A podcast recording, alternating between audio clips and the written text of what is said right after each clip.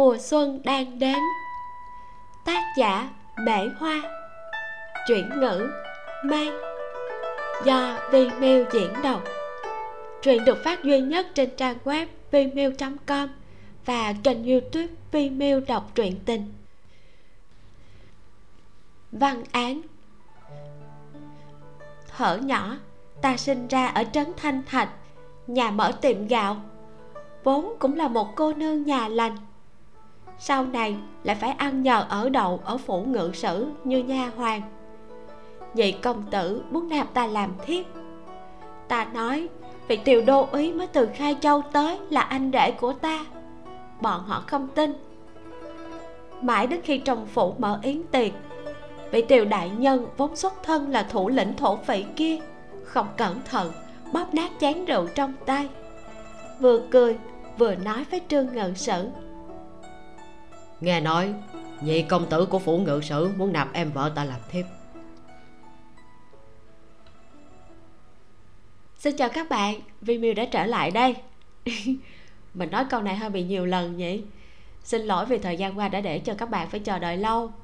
Vì mình bận xây dựng website, giờ đã làm xong rồi, nên mình quay lại đọc truyện cho các bạn nghe.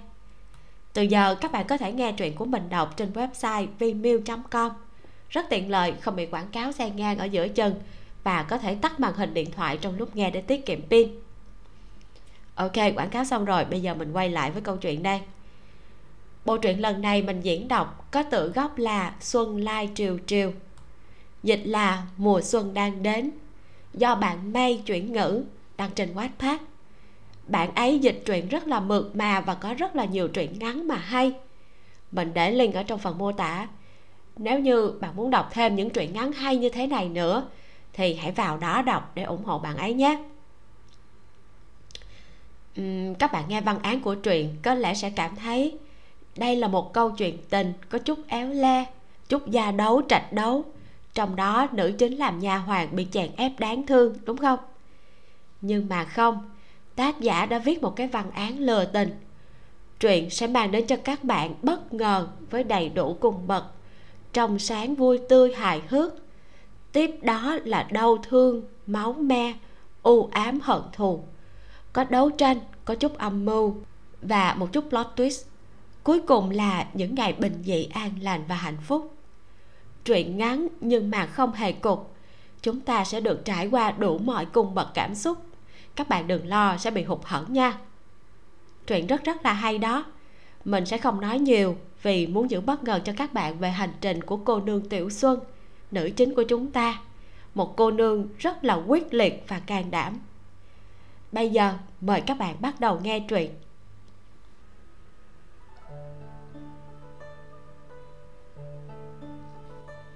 12 tuổi năm ấy, cha ta, ngài tôn đại quý, khăng khăng muốn hứa hôn tỷ tỷ cho tiều tam, thủ lĩnh của đám du côn ở trên trấn tỷ tỷ khóc lóc không chịu gả.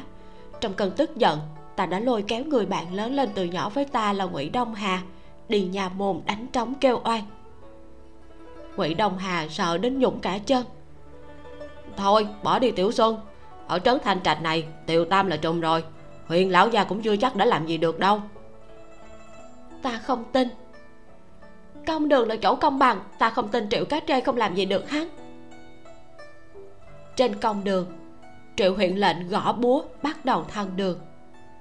Ông ta vân về bộ rau cá trê cười tủm tỉm nói với ta. Ôi chào đây không phải là tiểu xuân nhà ông chủ tôn của tiệm gạo sao? Người muốn kiện cáo kẻ nào? Cha ta. Ta dõng dạc nói to nói xong lại bổ sung. Tiều tam. Triệu huyện lệnh cười ha ha sao tiều tam đã thành cha ngươi rồi? Nha dịch đứng trong sảnh đường cũng cười vang. Ta tức giận đến nỗi đứng lên. Cười cái gì mà cười? Không được cười. Có cái gì đáng cười? Vừa lúc đó tiều gia nam đi ngang qua huyện đường. Dân chúng đang hóng chuyện đứng ngoài cửa nhà môn gọi với hắn lại từ phía sau. Tam gia tiều tam gia con gái của người đăng kiện ngươi kìa ác bá của trấn thành trạch bước vào nha môn ngồi chễm chệ lên ghế bên cạnh ngô sư gia. Vậy mà triệu huyện lệnh cũng không có ý kiến gì. Hắn nhướng mày nhếch môi hỏi ta. Em là tôn vân xuân tỷ tỷ của em là tôn thu nguyệt à? Đúng vậy. Sao nào nàng ấy không chịu gả cho ta? Đương nhiên rồi a tỷ của ta không thích người thô kệch. Một tên du côn như ngươi sao mà xứng với tỷ ấy ta tức giận chỉ tay vào hắn. Từ lúc hắn vào nhà môn đến giờ, luôn ra vẻ cà lơ vất vơ, tựa vào ghế với điệu bộ tùy ý, mặt đầy vẻ hứng thú gõ cái bàn, rồi nói chuyện kiểu cợt nhã. Triệu huyện lệnh và ngô sư gia cười được mùa như đang xem kịch hay, còn chẳng muốn xét xử gì nữa. À mối hôn sự này là do cha em định đoạt, chỉ là ta không chối được mà thôi. Nếu nàng ấy không thích, vậy thì hủy đi bên này ta còn đang bực bội. Bên kia, hắn đã chẳng hề để ý nói thì hủy đi. Nói xong, còn làm bộ muốn đứng dậy ra về. Ta sửng sốt trong giây lát, rồi phản ứng rất nhanh. Nhìn về phía hắn, nói, cái gì mà ngươi từ chối không được mà thôi. A tỷ của ta dịu dàng, hiền lành, dung mạo cũng vô cùng xinh đẹp. Là ngươi không xứng với tỷ ấy, không phải là tỷ ấy không xứng với ngươi. Tiêu gia nam cười nhạt dường như đã mặc kệ ta, bước đi không thèm quay đầu. Mấy người đứng bên ngoài xem náo nhiệt gọi hắn lại. Tam gia, tôn đại quý người ta có tới hai nữ nhi cơ. Cô lớn không thích thì bảo hắn hứa hôn cô nhỏ cho ngươi là được rồi. Thôi khỏi, cô nhỏ tức giận lên, trông y chang như con cá nóc. Làm con gái của ta là vừa đẹp. Cả sảnh đường cười vang tôn vân xuân ta vào ngày hôm đó, mặt mũi quét rác. Cả trấn thành trạch đều nói ta có thuê một ông cha. Vì ta tới nhà môn tố cáo tiểu gia nam, nên lúc về nhà liền bị tôn đại quý đánh cho một trận. Mẹ ta mất sớm, tôn đại quý luôn rất thương yêu ta và tỷ tỷ. Chưa từng đánh mắng chúng ta bao giờ. Thế mà dạo gần đây, ông ấy hết ép tỷ tỷ lấy chồng, lại cầm roi đánh mông ta ta không nhịn được, tức giận nhảy bổ lên. Cha định bợ tiểu tam như thế, chẳng lẽ hắn là cha của cha hay sao?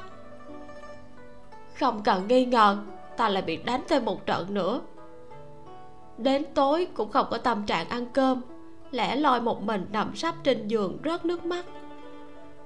Một lúc sau, tôn đại quý chạy qua xem ta. Ông ấy đặt một bát cơm táo tàu ngọt ngào để lên bàn, than thở với ta khuê nữ đừng tức giận nữa. Con không biết cha tốn bao nhiêu lời hay mới làm tiều tam đồng ý mối hôn sự này đâu. Ấy vậy mà lại bị con phá hỏng luôn rồi. Sao cứ nhất định phải kết thân với hắn? À tỷ không chịu gả đã ba ngày tỷ ấy không ăn gì rồi cha thật là nhẫn tâm. Không phải cha đã nói với con rồi sao? Nằm ngoài cửa hàng nhà mình vận chuyển một lô hàng suýt chút nữa là bị thổ phỉ cướp mất. Nếu không phải nhờ Tiểu tam ra tay cứu giúp, thì tên nhóc làm thuê với đống gạo trong nhà đã không còn rồi.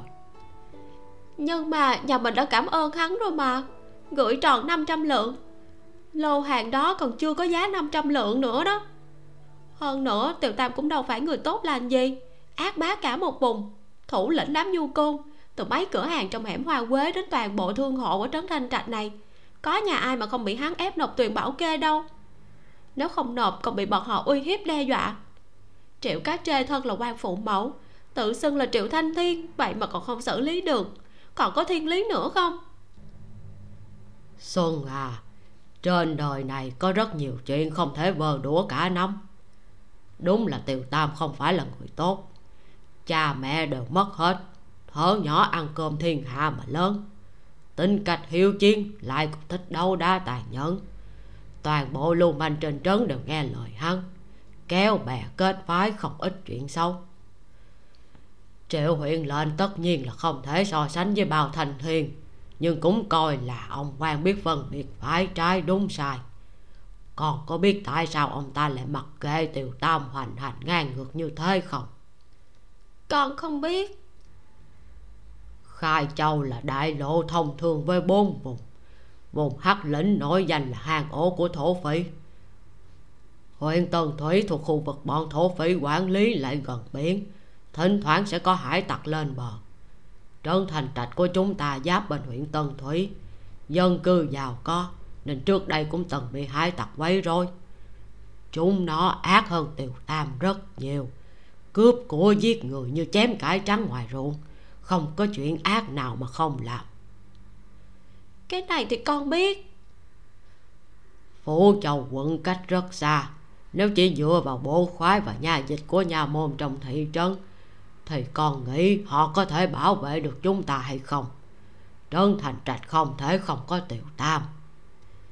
Vậy cũng đâu cần phải ép gả tỷ tỷ cho hắn.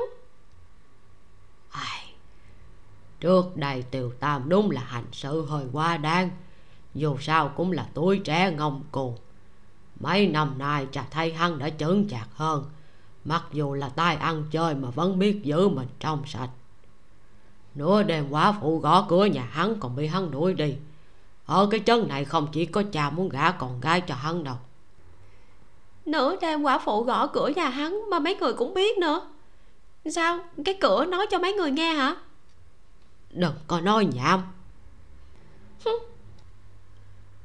Xuân nè, cha chỉ có hai đứa các con là con gái. Trong nhà không có thằng con nào. Sau này không có ai bảo vệ cho các con hết. Thế đạo gian nan. Đương nhiên cha cũng phải suy nghĩ cho tương lai của hai đứa. Tiệm gạo của nhà ta có thể nuôi các con không lo ăn mặc. Nhưng tỷ muội các con vẫn cần có một chỗ dựa vững chắc. Tiều Tam hắn là người trong tình trong nghĩa. Cha không có nhìn lầm đâu. Nếu hắn có thể trở thành anh rể của con Thì ngày sau cha chết cũng yên lòng. Cha nói bậy bạ cái gì đó? Cái gì mà chết mới không chết? Tôn đại quý ngài khỏe mạnh lắm Phải sống lâu trăm tuổi cơ. Tôn đại quý buồn bã nói Cha già rồi. Ta ngẩng đầu nhìn cha Dường như lúc này mới phát hiện, Hai bên tóc mai của cha đã có rất nhiều tóc bạc. Thì ra, Thời gian thấm thoát trôi qua, Người cha không gì không làm được trong mắt ta Đã 40 tuổi rồi. Cha mẹ yêu con Nên suy nghĩ cho con. Có lẽ dưới bầu trời này, Cha mẹ nào cũng như vậy. Sống mũi ta cay cay, Ta nói với cha. Cha cứ yên tâm, Chờ cha thật sự già rồi Thì con cũng trưởng thành. Đến lúc đó con cũng đủ sức gánh vác tiệm gạo nhà mình Trở thành chỗ dựa vững chắc cho cha và A tỷ Cái con bé ngốc này. Ta thề không đội trời chung với Tiều Gia Nam. Ta và Ngụy Đông Hà cùng học tư thục ở thư viện Thịnh Xuyên. Tào béo luôn bất hòa với ta Cười đến nỗi đóng thịt trên người của hắn run rẩy. Tôn Vân Xuân Nghe nói người đi nha môn lại nhận thêm một ông cha hả Cha mới của người còn là Tiều Tam. Ngưỡng mộ ngưỡng mộ Béo già ta có mắt không thấy Thái Sơn. Sau này ban lần không dám đắc tội với ngươi nữa rồi. Ta bổ nhào qua đánh nhau với hắn. Lắm mồm này. Ngụy Đông Hà lập tức bổ nhào theo. Này thì lắm mồm với Tiểu Xuân này. Tên thư đồng gầy còm của tàu béo cũng xông vào. Thiếu gia của ta thích lóng mồm đấy thì sao nào đánh nhau xong, ta và ngụy đông hà đi mua kẹo hồ lô ở trên đường. Ngụy đông hà lo lắng nói, không biết tàu béo về nhà có mách cha hắn không? Cha hắn không tính sổ với chúng ta đấy chứ. Cha của tàu béo là tàu viên ngoại trong thị trấn, nhà họ tàu tiền nhiều như nước. Không cần lo đâu phải mới đánh nhau lần đầu tiên, lần trước nó cũng có mách lẻo đâu. Ta không để tâm lắm nhưng lần này, người đánh nó ghê quá, nó khóc như mưa luôn.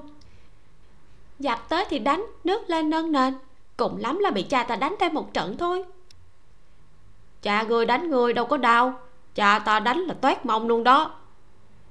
Vẻ mặt của nguyễn đồng hà buồn như đưa đám. Nhà hắn bán thịt heo ở hẻm hoa quế. Cha hắn là đồ tể, to cao thô kệch, nhưng trung hậu và thật thà. Bình thường quản giáo hắn rất nghiêm ta trao cho hắn ánh mắt thương cảm, đưa một xiên hồ lô cho hắn. Ông ấy đánh mà ngươi không biết chạy hả? Mọc chân để làm gì? Thôi, lại đây ăn đi. Cắn một miếng kẹo hồ lô xong, đang tính trả tiền thì ta ngẩn ra. Sáng nay đi, quên mang tiền rồi. Nguyễn đồng hà thấy ta nhìn hắn thì cũng ngỡ ngàng. Ta cũng không có mang tiền. Người bán kẹo hồ lô tên là hứa mặt rỗ là một người cực kỳ nhỏ mọn. Hắn ta bị cà lâm thấy thế liền nói ngay. Buôn bán nhỏ. Không không không ghi sổ. Cũng là, là, là, không có người người quỵt quỵt tiền. Gì chứ? Ta có nói sẽ không trả cho ngươi sao? Ta liếc hắn một cái đang định thương lượng với ngụy đông hà để hắn ở lại còn ta chạy về nhà lấy tiền thì đột nhiên không biết từ chỗ nào truyền đến một tiếng kêu. Hứa mặt rỗ khuê nữ của tam gia chúng ta muốn ăn kẹo hồ lô thì cứ để nàng ăn đi, ghi sổ cho tiểu tam gia là được. Theo tiếng nhìn lại, thì ra là quán trà ở đối diện. Bên cửa sổ lầu 2 tiểu gia nam đang đứng cà lơ phất phơ ngay đó, khóe miệng nhếch lên nhìn chúng ta luống ca luống cuốn ở bên dưới. Người vừa lên tiếng, tên là mã kỳ sơn cũng là một trong đám lưu manh của trấn thanh thành. Là tên trùng nhỏ hay đi cùng tiểu gia nam nhất? Hứa mặt rỗ vừa nghe xong liền không nói hai lời rút thêm hai xiên đường hồ lô đưa cho ta. Con con con con con gái của tam gia không không không sợ không no. Ta tức giận đến nỗi mặt mũi tái xanh ngẩng đầu nhìn tiểu gia nam đứng ở trên đường giận dữ gào lên với hắn. Tiểu gia nam ai là con gái của ngươi? Ta là cha ngươi. Cô gái nhỏ này gan lớn thật đấy. Dám gọi thẳng tục danh của tam gia chúng ta.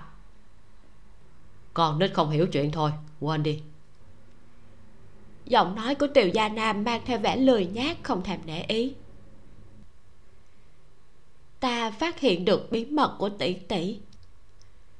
Lúc trời vừa tối tỷ ấy liền giấu cha ta lén lút đi ra cửa khi đi còn đeo theo một cái giỏ trúc. Ta đi theo tỷ ấy một đường ra khỏi hẻm hoa quế, quẹo vào cầu sư, rồi lại quẹo vào hẻm đá nằm ở phía đông cây cầu. Cuối cùng bước vào một khoảng sân đổ nát. Thời điểm đứng ở cửa, ta đã hiểu vì sao a tỷ nhất định không chịu gả cho tiều gia nam. Thì ra là bởi vì lý do này. Trước đây, tỷ ấy khóc lóc nói với cha tiều tam là kẻ thô lỗ, chưa từng đọc sách viết chữ. Nếu gả chồng thì tất nhiên con phải gả cho người đọc sách biết lễ biết nghĩa.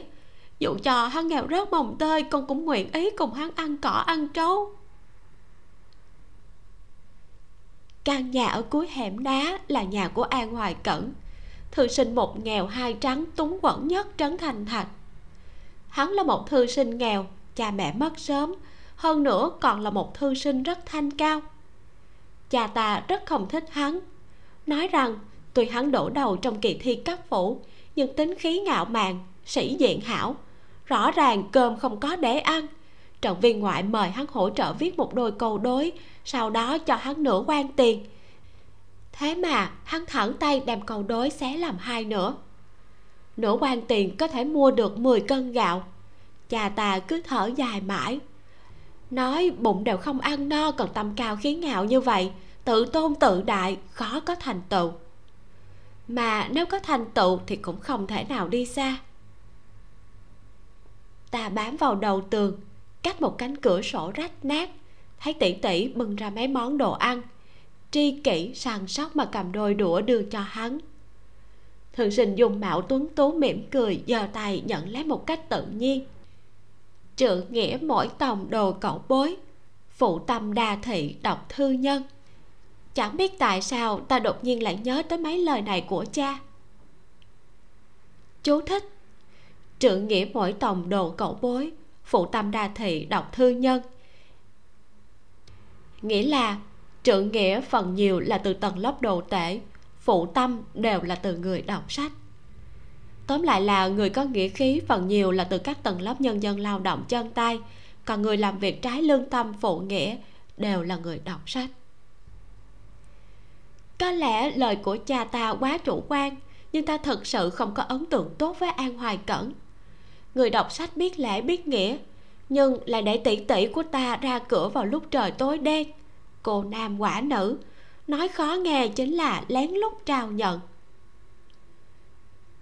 ta có chút buồn bực. Lúc đi về, ngồi bệt ở cầu ngẩn ngơ một hồi. Mãi một lúc lâu sau mới thấy tỷ tỷ đi ra hẻm đá. Bước chân nhẹ nhàng đi về hướng nhà ta. Lúc này, bầu trời đã tối đen. Trên đường không có ai đi lại. Vắng vẻ heo hút. Chỉ mơ hồ nghe được tiếng gõ mỏ cầm canh. Một canh giờ nữa sẽ đến giờ giới nghiêm cấm đi lại vào ban đêm ta đứng lên phủi mông chuẩn bị đi về nhà. Ai biết vừa mới đi được hai bước lại chợt nghe thấy dưới nước có tiếng động. Giống như tiếng cục đá ném vào mặt nước rồi lại văng lên. Ai? Ta cảnh giác hỏi. Cha em. Một giọng nam lười biếng truyền ra từ trên cầu. Ngẩng đầu nhìn lên mới thấy bóng dáng cao cao như cây thông trên vách đá kia không phải là thủ lĩnh côn đồ làm cho người ta phát ghét tiều gia nam thì còn là ai? Lòng ta phiền muộn. Đang tính nói xéo hắn vài câu thì hắn đã mở miệng trước. Đến giờ cấm đi lại ban đêm rồi còn ra cửa làm gì? Về nhà nhanh lên. Ai cần ngươi lo? Dạo này trên trấn không yên ổn ta không có thời gian lo cho em đâu. Mau về nhà đi. Ngay cả khi ta không thích hắn thì cũng hiểu lời của cha ta nói là đúng. Trấn thành trạch không thể không có tiều gia nam. Mọi người gọi hắn là tiều tam gia. Ngay cả quan lại như triệu huyện lệnh và tào viên ngoại đều lấy lễ để đối đãi với hắn. Lý do không cần nói cũng biết. Vào tiết thu phân hàng năm, đám thổ phỉ ở vùng hắc lĩnh đều sẽ bắt đầu rụt rịch ngóc đầu. Mấy thùng trấn lần cận trấn thành thạch hoặc nhiều hoặc ít đều từng bị cướp đoạt mà trấn thanh thạch. Là nơi giàu có, là dồi dào lương thực. Bọn họ có thể bình an vô sự đến bây giờ. Ngoài lý do vì huyện nha môn canh chừng nghiêm ngặt, thì còn bởi vì thành danh vang dội ở bên ngoài của tiều tam gia nữa. Hắn ở thị trấn được rất nhiều người ủng hộ. Đám lưu manh hung hãn ngang ngược kia phục hắn, tập hợp lại với nhau, dám vì một cầu của hắn mà đi liều mạng. Nhưng, ta nhìn thấy hắn thì thấy tiểu tam gia thanh danh khắp chốn kia cũng chỉ mới tầm 20 có một khuôn mặt mày kiếm mắt sáng, trên mặt khi nào cũng giữ vẻ lơ đãng lười biếng. Nghĩ vậy, nhưng ngoài miệng ta vẫn nói tiều tam ngươi mới chính là ưu ác tính lớn nhất trấn thanh thạch thì có. Có người ở đây đương nhiên sẽ không yên ổn. Chân tay tất nhiên không hề chậm mà tăng tốc chạy biến về nhà phía sau truyền đến tiếng cười vang của hắn. Có lẽ ta điên mất rồi. Bỗng nhiên chạy tới nói với a tỷ. Tỷ nè, cái tên tiều tam đó, tuy là thủ lĩnh của đám du côn, nhưng mà cha nói hắn có tình có nghĩa. Tuổi tác mới chừng 20 nhìn cũng tạm được, miễn cưỡng coi là một người không tệ lắm. A tỷ thật sự không muốn cân nhắc sao? Kết quả đã có thể tưởng tượng trước rồi. Tỷ tỷ sờ đầu ta cười một tiếng. Ta và hắn không hợp. Ta muốn nói lại thôi. Thật ra, vô cùng muốn nói với tỷ ấy là tỷ và an hoài cẩn cũng không hợp. Tất nhiên, cha ta sẽ không đồng ý. Ông ấy hay nói mình ăn muối còn nhiều hơn hai tỷ muội chúng ta ăn cơm. Huống chi, cha ta cố chấp như vậy a tỷ lớn hơn ta 5 tuổi, là một người dịu dàng nhưng rất có chủ kiến. Ta không biết tỷ ấy tính xử lý như thế nào. Buồn rầu một hồi không giải quyết được, nên ta cũng chẳng để ý đến chuyện này nữa. Bởi vì khi ấy, tuổi tác của ta không lớn, chưa biết tình yêu là gì. Càng không biết tình yêu nam nữ chính là chuyện khó nói nhất dưới gầm trời này. Lúc ấy ta đã nghĩ, nếu tỷ tỷ thích người đọc sách trên trấn lại có nhiều người đọc sách như vậy. Nói cho cha nhìn xem rồi tìm người tốt hơn là được. Trước mắt, ta có chuyện càng gấp gáp hơn để ưu phiền. Ngày mai, thầy lý lại kiểm tra tứ thư ngũ kinh. Ai không thuộc sẽ bị thước đánh vào tay. Tan học xong, ta còn hẹn ngụy đông hà cùng đi lên núi lấy trứng chim. Gần đây tào béo và tên thư đồng gầy còm của hắn cứ thích lén lút theo dõi chúng ta. Ta nhất định phải treo ngược lại bọn chúng mới được. Năm mới đang đến gần, tôn đại quý chuẩn bị một đống quà cáp để tặng lễ. Tặng cho triệu huyện lệnh xong, lại tặng cho trần viên ngoại. Tặng cho trần viên ngoại xong, lại tặng cho tào viên ngoại. Chẳng những thế còn chuẩn bị tặng cho tiều gia nam nguyên một xe đầy các loại thóc gạo dầu mỡ chất thành từng núi khiêng lên. Ta biết ngay cha ta còn chưa hết hy vọng muốn gả tỷ tỷ cho tiều gia nam. Quả nhiên ông ấy nói với ta. Phần này của tiều tam lát nữa còn với người làm của tiệm mang đi tặng đi. Tiện thể nói xin lỗi với người ta luôn. Xin lỗi gì cơ? Con không chấp nhận lời xin lỗi của hắn bảo con đi xin lỗi người ta. Lần trước còn kiện hắn lên nhà môn. Hôm nay phải xin lỗi cho đàng hoàng. Sao không bảo hắn xin lỗi con? Hắn còn nói hắn là cha con nữa kìa. Sau này tí tí của con gái cho hắn hắn chính là anh rể của con. Huynh trưởng như cha nói cũng không sai. Trời ạ à, tôn đại quý ngay cả mặt mũi ngày cũng không cần nữa hả? Người làm ăn cần mặt mũi làm cái gì không phải còn nói muốn thừa kế tiệm gạo nhà chúng ta sao? Có được dán được dùng nghĩa ứng xử mới có thể đón tài bác phương biết không? Đừng dùng chiêu này với con dù thế nào con cũng không đi đâu. Cha cho con tiền. Đừng dùng chiêu này với con quân tử ái tài thủ chi hữu đạo. Cha có thể cho bao nhiêu? Nửa canh giờ sau ta và người làm của tiệm đứng trước một căn nhà ở thành đông ngoại ô. Cá nhân ta cho rằng, loại người như tiều gia nam này, thành danh vang dội, tiền vàng đầy túi thì mua nhà cửa đẹp đẽ kiểu gì chẳng được. Chẳng hiểu sao lại thích ở ngoài ô hẻo lánh hoang vu thế này. Sân nhà của hắn rất lớn, có mấy gian phòng cũ mới sửa sang lại. Chủ nhân căn nhà thì đang ngồi thảnh hơi uống trà dưới hiên đang đúng dịp cuối năm. Tiết trời xe lạnh. Thoạt nhìn qua dãy núi bị sương mù bao phủ, hơi lạnh gợn sóng, xám xịt như một bức tranh thủy mặc ảm đạm. Tiểu gia nam sưởi ấm bên hang hồng, cành sôi lửa vừa đỏ, thưởng trà như uống rượu. Chiếc áo xanh trên người xem như là điểm xuất duy nhất trong bức tranh này. Hai người làm trong tiệm khuân đồ từ trên xe xuống há miệng ngậm miệng đều là một câu tam gia hai câu tam gia. Tâm trạng háo hức vô cùng.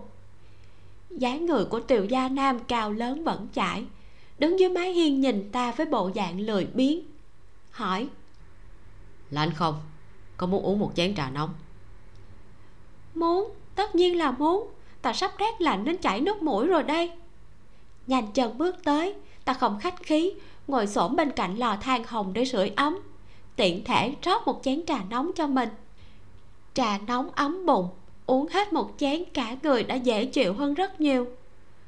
Thoải mái xong đôi mắt ta liền bắt đầu nhìn loạn bốn xung quanh chỉ vào cửa nói cửa chính nhà ngươi là hai tấm ván gỗ nứt này hả? Thì sao? Có ý kiến gì à không có ý kiến gì chỉ tò mò nửa đêm quả phụ gõ cửa là gõ như thế nào cái này chắc là đâu có cần gõ đúng không? Lấy chân đá một cái là mở cửa ngay mà. Ta nhớ hình như em còn đang học tư thục 12 tuổi rồi. Qua năm sau là 13 à. Tiêu gia nam nhớ mày Nhìn ta rồi cười cười. Ta trừng mắt nhìn hắn. Ngươi cười cái gì? Ta cười cái gì em cũng muốn quản à. Tiểu cô nương ngang ngược Nhìn ngươi là biết không đánh ra được cái rắm thơm nào. Con gái con đứa nói chuyện như vậy Lớn lên không gá ra ngoài được đâu. Ai cần ngươi lo? Thật sự coi mình là anh rể của ta hả? Đừng có nằm mơ. Lời không hợp ý Nói nửa câu cũng ngại phiền. Thấy người làm gỡ xong hết đồ xuống rồi Ta hùng hăng trừng mắt lườm tiêu gia nam một cái Rồi ngay lập tức lên xe đi về. Ngay lúc xe vừa rời khỏi Ta nhìn thấy xe ngựa của nhà tàu viên ngoại Đang ở phía đối diện đi tới. Cuối cùng dừng lại trước căn nhà nằm ngay vùng ngoại ô kia. Trên xe ngựa có một cô nương trẻ tuổi chậm rãi bước xuống. Đúng là tỷ tỷ của Tàu Béo Tàu Bình Hoa. Mặc dù Tàu Béo là một tên béo lùn chắc nịch, Nhưng mà tỷ tỷ Tàu Bình Hoa của hắn lại có khuôn mặt xinh xắn, dáng vẻ yểu điệu, duyên dáng cực kỳ nàng ấy được nhà hoàng đỡ xuống xe ngựa, sửa sang lại váy áo, rồi mới mang vẻ mặt tươi cười đi vào sân nhà tiều gia nam. Ta thấp thoáng thấy niệm tưởng của tôn đại quý sắp bị ngâm nước nóng rồi. Không nghĩ tới, thủ lĩnh của đám du côn này đúng thật là hàng bán chạy. Đêm 30 giao thừa, nên bỏ cũ đón mới trấn thành thạch nơi nơi đều là không khí náo nhiệt vui mừng, dằn đèn kết hoa. Tiếng pháo nổ bên tai không dứt. Đêm giao thừa, ta và a tỷ thức đêm đón năm mới. Tùng đại quý cho chúng ta tiền mừng tuổi. Ta ghét bỏ ông ấy cho ít quá, nên cứ vây quanh ông ấy nhắc tới nhắc lui. Mãi đến khi a tỷ nói muốn đưa ta đi thả đèn khổng minh, ta mới hừ một tiếng bỏ qua cho tôn đại quý chúng ta thả đèn khổng minh trong sân. A tỷ từng học tư thuộc, chữ viết xinh đẹp tú lệ, tỷ ấy viết trên thân đèn. Năm tháng thay đổi, thuận ý trường tồn. Ánh nến trong ngọn đèn chiếu lên khuôn mặt dịu dàng của tỷ tỷ. Tỷ ấy ghé mắt nhìn ta, hỏi ta muốn viết gì. Ta suy nghĩ một lúc, mới nâng bút viết tám chữ. Tài lộc tám hướng vào hết nhà ta. A tỷ sờ đầu ta, trêu ghẹo nói. Tiểu xuân nhà ta sắp bị tiền chui vào mắt luôn rồi. Tháng 3 là sinh nhật của ta. Mới sáng sớm, tôn đại quý đã tự mình xuống bếp, buộc phải yếm vào người, sồi sụp ngất trời mà cán bột nấu nguyên một nồi mì. Từ đồ ăn vặt đến mì cuộn được cán bằng tay thêm canh gà béo ngậy và hai quả trứng vàng ươm khiến người ta nhìn vào đã thèm chảy nước miếng. A à, tỷ vớt một cái đùi gà bỏ vào chén của ta dặn ta ăn từ từ không cần vội vàng. Tỷ ấy không biết hôm nay thầy lý xin nghỉ phép ta và ngụy đông hà đã hẹn nhau lên núi lấy trứng chim. Uhm, không. Nói chính xác hơn là đi lấy tổ ong mật mà chúng ta phát hiện trên cành cây vào lần trước lúc đi lấy trứng chim. Chúng ta đã bàn là phải lấy tổ ong mật xuống trước khi tàu béo phát hiện ra. Nghĩ như vậy, ta liền lau miệng qua loa. Trong bát còn dư nửa cái đuôi gà, vội vàng chạy ra khỏi cửa. Sau lưng truyền đến tiếng la của tôn đại quý. Con nhóc này còn chưa ăn xong mà chạy đi đâu vậy? Ngụy đông hà thật sự quá nhát gan, quá là mất mặt người cha là đồ tể giết heo của hắn. Ta bảo hắn leo cây đập tổ ong xuống trước. Hắn ngồi trên cành cây, do do dự dự, sợ bị ong mật chích sưng mặt. Cuối cùng, ta không nhịn được, đành phải leo lên cây, cầm cây gậy trúc trong tay hắn, gõ đùng đùng, đập cho tổ ong rơi xuống. Tiếng ong kêu vụ vụ không dứt. Hai chúng ta nằm sắp trên cành cây, không dám nhúc nhích đợi chúng nó yên tĩnh lại. Đúng lúc này, ở sâu trong rừng loáng thoáng truyền đến tiếng nói chuyện. Khoảng cách quá xa ta không nghe rõ. Chỉ đứt quãng, nghe được bọn họ đang nói cái gì mà trấn thanh thạch, tiết thu phân năm ngoái đều bị tiều tam chơi một vố. Lần này, hắn nhất định phải chết. Bọn họ còn nhắc tới một cái tên nghe quen tai, lại lão gia sợ là tất cả trẻ con ở khai châu khi còn bé đều giống như ta với ngụy đông hà. Nếu không nghe lời sẽ bị cha mẹ hù dọa ngay như thế này. Còn khóc nữa là lại văn canh xuống núi bắt con đó. Thủ lĩnh trại thổ phỉ lớn nhất vùng hắc lĩnh lại văn canh. Người ta thường gọi hắn là lại lão gia kẻ tội ác chồng chất thủ đoạn tàn nhẫn bậc nhất lúc bấy giờ. Sắc mặt của ta và ngụy đông hà tái đi rõ ràng mà ý thức được. Thổ phỉ xuống núi. Ta bị thổ phỉ bắt. Ta và ngụy đông hà chia lập hai đường, thương lượng với nhau đi đường nhỏ về thị trấn, tới nhà môn báo cho triệu huyện lệnh biết. Ai ngờ, thổ phỉ trong rừng còn nhiều hơn so với tưởng tượng của ta. Người nào cũng mặt mũi hung tợn, vẻ mặt hung ác. Trời vừa tối trong hang động trở nên tối tăm, lạnh lẽo vô cùng. Đống lửa vừa đốt đã bị dập tắt ngay lập tức. Đám thổ phỉ sách đao đi rồi, tay chân ta bị trói lại sau lưng. Trong miệng nhát mảnh vải vặn vẹo trên mặt đất hồi lâu cũng không bò dậy được. Ta khóc. À còn bị dọa tè ra cả quần. Hôm đó là sinh nhật 13 tuổi của ta sáng sớm, cha ta làm mì cuộn cán bột ta còn nửa cái đùi gà chưa ăn xong. Hối hận quá. Không biết ngụy đông hà có xuống núi bình an không? Có kịp đi báo cho huyện lão gia không? Không biết trên trấn thế nào rồi. Cha và a tỷ không tìm thấy ta, nhất định sẽ lo lắng. Lúc trời rạng sáng, nước mắt trên mặt ta vẫn còn chưa khô lo lắng hải hùng cả đêm. Cuối cùng mới chờ được hai tên thổ phỉ quay lại xốc ta lên kéo ra bên ngoài.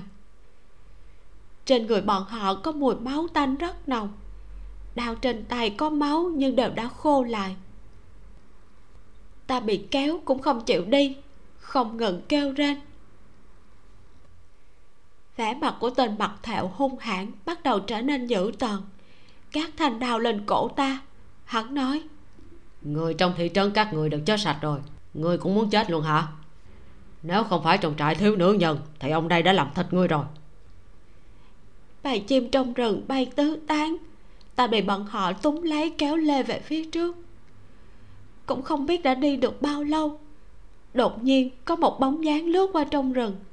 Ánh kiếm dưới mặt trời lóe lên chói mắt thoáng qua liền biến mất.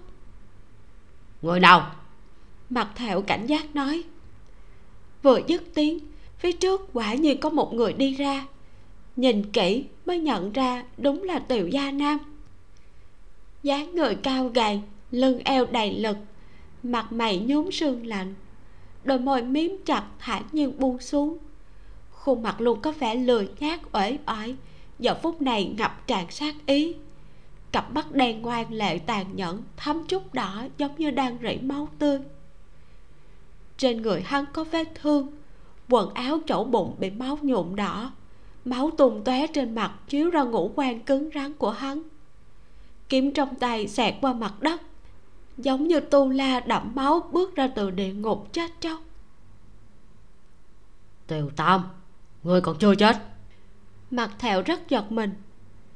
Hắn ta cũng chỉ ngạc nhiên được một lát vì tiều gia nam vẫn như trước đây xoay thành kiếm trong tay rồi dùng tốc độ cực nhanh vung ra. Hai bà phát đã chém hắn làm đôi. Tên thổ phỉ còn lại cũng rất mau đã chết dưới kiếm của hắn. Cuối cùng, hắn dùng đôi tay đã nhuốm máu cởi trói cho ta, lấy khăn trong miệng ta xuống. Tiểu tam, sao ngay cả ngươi cũng bị thương rồi? Trên trấn bây giờ ra sao? Ta vừa khóc vừa hỏi hắn. Chỉ cảm thấy cổ họng có vị ngọt tanh, mãi không thể nuốt trôi xuống bụng hắn trầm mặt không nói gì.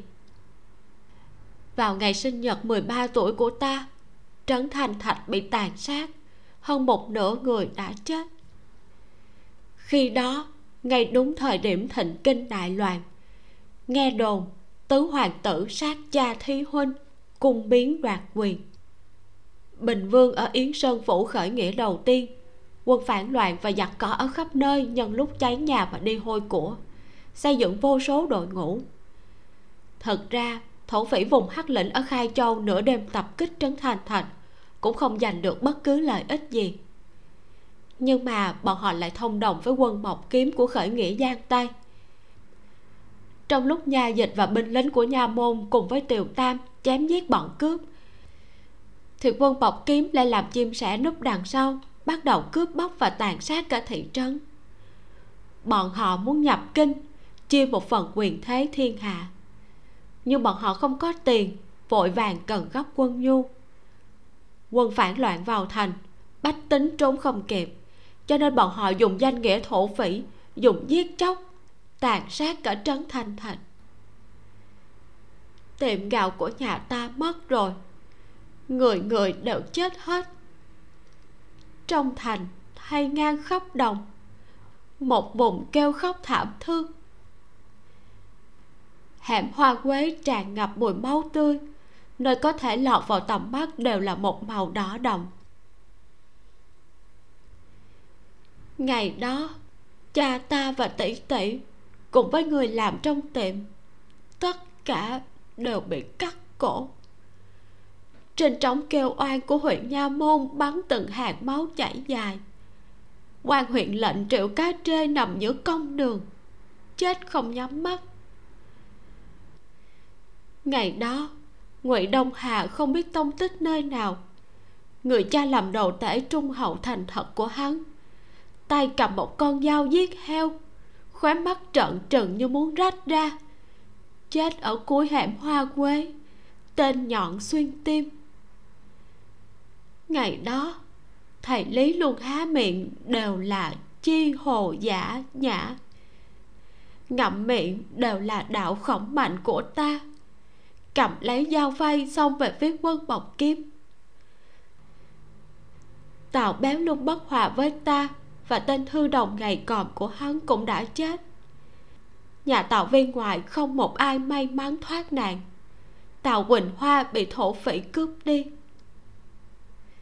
Ngày đó, ta hỏi tiểu gia nam, tại sao người không tới bảo vệ trấn thanh thành? Hang ba hoa đào nở. Hoa sơn trà trên núi cũng nở rồi. Ta thu thập tay nải chuẩn bị vào kinh. Ta hỏi tiểu gia nam, cha ta nói cha mẹ ngươi mất từ thuở nhỏ, lớn lên nhờ ăn cơm bát gia. Nếu đã là cơm bát gia, bách tính của trấn Thành thạch đều có ơn với ngươi, đúng không? Tiểu gia nam trầm mặt gật đầu ta lại nói. Ngươi sẽ không bỏ qua cho lại văn canh và đám thổ phỉ kia có đúng không? Đúng. Vậy thì tốt rồi. Ta thay bách tính của trấn thanh thạch quỳ xuống cảm ơn ngươi trước. Ta quỳ xuống dập đầu ba cái với hắn sau đó ngẩng đầu lên. Tiểu tam gia tiểu xuân làm phiền trên người tiểu gia nam vốn đã mang đầy vết thương. Giờ đây sắc mặt trắng bệch như tờ giấy. Chỉ có vành mắt đỏ bừng. Sau đó, hắn đi theo ta suốt một đường, hộ tống ta vào kinh. Dạo gần đây, ta luôn mơ thấy cảnh tượng bốn năm trước tiểu gia nam đưa ta nhập kinh. Khi đó là thời buổi rối loạn, nơi trốn đều không yên ổn trên đường đi tới lũng tây ta bị bệnh rất nặng. Sốt cao không lùi mấy ngày. Hang cổng ta nghỉ tạm trong miếu hoang ở vùng giả ngoại. Có một nhà bốn người đang chạy nạn vừa lúc đi qua nơi này, cũng vào nghỉ lại trong miếu. Thím kia nhìn trong hiền lành, là một người rất tốt bụng và nhiệt tình. Dặn dò tiểu gia nam mau chóng chạy đi hiệu thuốc bốc thuốc. Thím ấy ở đây giúp hắn chăm sóc ta tiểu gia nam đi rồi, nhưng mới đi một đoạn lại không yên tâm ta ở đó nên vòng về. Thím kia đang ôm đôi trai gái của mình canh giữ ở ngoài miếu. Nhìn thấy hắn quay lại, sắc mặt bỗng trở nên hoảng sợ. Giờ phút này, chồng của bà ta đang ở trong miếu, suy nghĩ dâm loạn cởi quần áo của ta ra. Sau đó, tiểu gia nam giết chồng của bà ta đôi mắt hắn hiện đầy tơ máu. Vốn định giơ kiếm giết luôn thêm kia nhưng bà ta quỳ xuống đất liên tục dập đầu không ngừng cầu xin tha thứ. Tiểu gia nam phẫn nộ gác kiếm lên cổ bà ta chất vấn hết lần này tới lần khác. Ngươi không có nữ nhi sao? Ngươi không có sao? Thím đó khóc lóc nói. Bởi vì nữ nhi của ta nên việc gì ta cũng phải nghe lời hắn. Ta không còn cách nào khác bọn họ có một cô con gái vừa tròn 7 tuổi. Con trai tuổi cũng không lớn tầm 11, 12 tuổi nhưng lại chỉ biết cười khúc khích vỗ tay là một đứa ngốc chảy nước miếng không ngưng được. Tiểu gia nam không thèm nhìn bọn họ thêm một lần nào nữa cổng ta lên rời khỏi miếu hoang. Trước khi đi hắn nói với thím kia con của người cũng là con con của người khác cũng là con đây không phải là lý do để người có thể làm việc ác. Ta nên giết người. Cuối cùng, hắn không giết bà ta. Tuy rằng hắn rất muốn làm như vậy. Ta mơ mơ màng màng nằm sấp trên lưng hắn, bị hắn cõng đi về phía trước. Đi qua đồng hoang vắng vẻ không một bóng người, lại đi qua cây cầu đổ vỡ nơi ruộng đồng mênh mông. Trời sắp trở tối, trăng khuyết treo giữa trời đường quê ở ngoại thành bị bóng đêm bao phủ.